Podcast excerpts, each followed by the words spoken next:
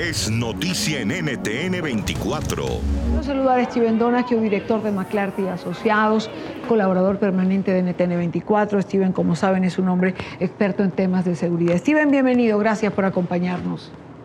Buenas tardes, Idanio.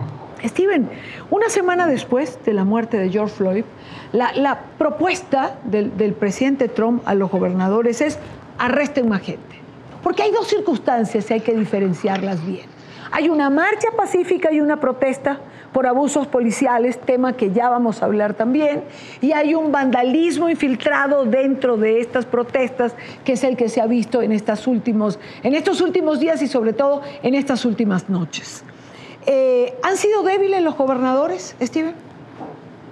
Bueno, yo creo que no. Yo creo que hay que medir el tono político de cada ciudad, cada estado para decidir cómo uno va a responder a este tipo de situación. Y lo que tenemos en los Estados Unidos bajo la Constitución es una larga política de que haya la posibilidad de tener manifestaciones civiles, protestas pacíficas, eh, cuando eh, la, ciudadanía quiere protestar o quiere eh, anunciarse sobre algún tema. Cuando se vuelve violento, cuando se vuelve un motín, pues es otra situación en el cual los gobernantes tienen que tomar la decisión de hasta qué punto aceptan ese tipo de violencia y cuándo entran con fuerza para poderla controlar. Y eso es lo que estamos viendo hoy con los toques de queda que muchas ciudades han impuesto, con el poner eh, en servicio activo a miembros de la Guardia Nacional y tener en alerta a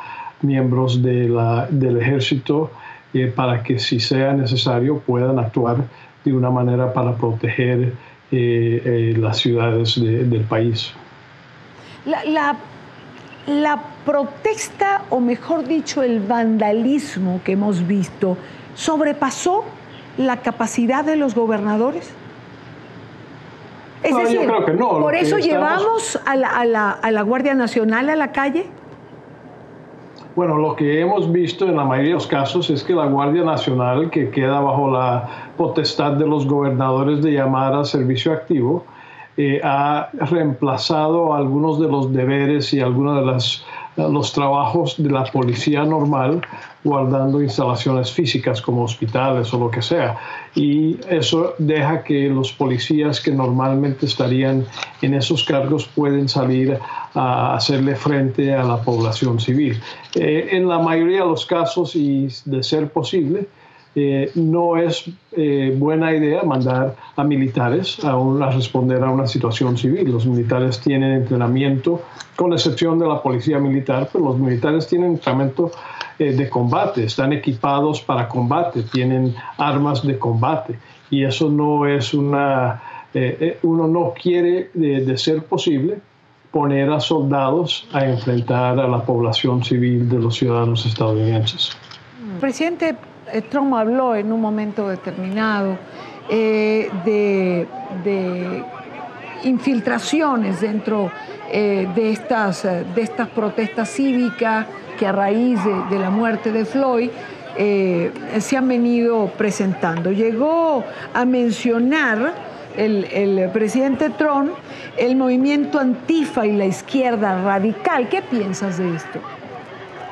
Bueno, no tenemos eh, detalles específicos. Puede ser que hayan gente que tenga una motivación política muy distinta, que está tratando de aprovechar eh, la situación para animar a gente a, actuar violentamente. Pero lo que sí hemos visto con detalles y con hechos es que sí se han infiltrado organizaciones de crimen organizado para tratar de eh, abusar de esta situación o o eh, para, para, poder robar de las tiendas, de las farmacias. hemos visto casos donde han precisamente puesto como blanco las farmacias con listas de las drogas de las, eh, los farmacéuticos que quieren eh, tratar de, de, sacar de estas, estas droguerías.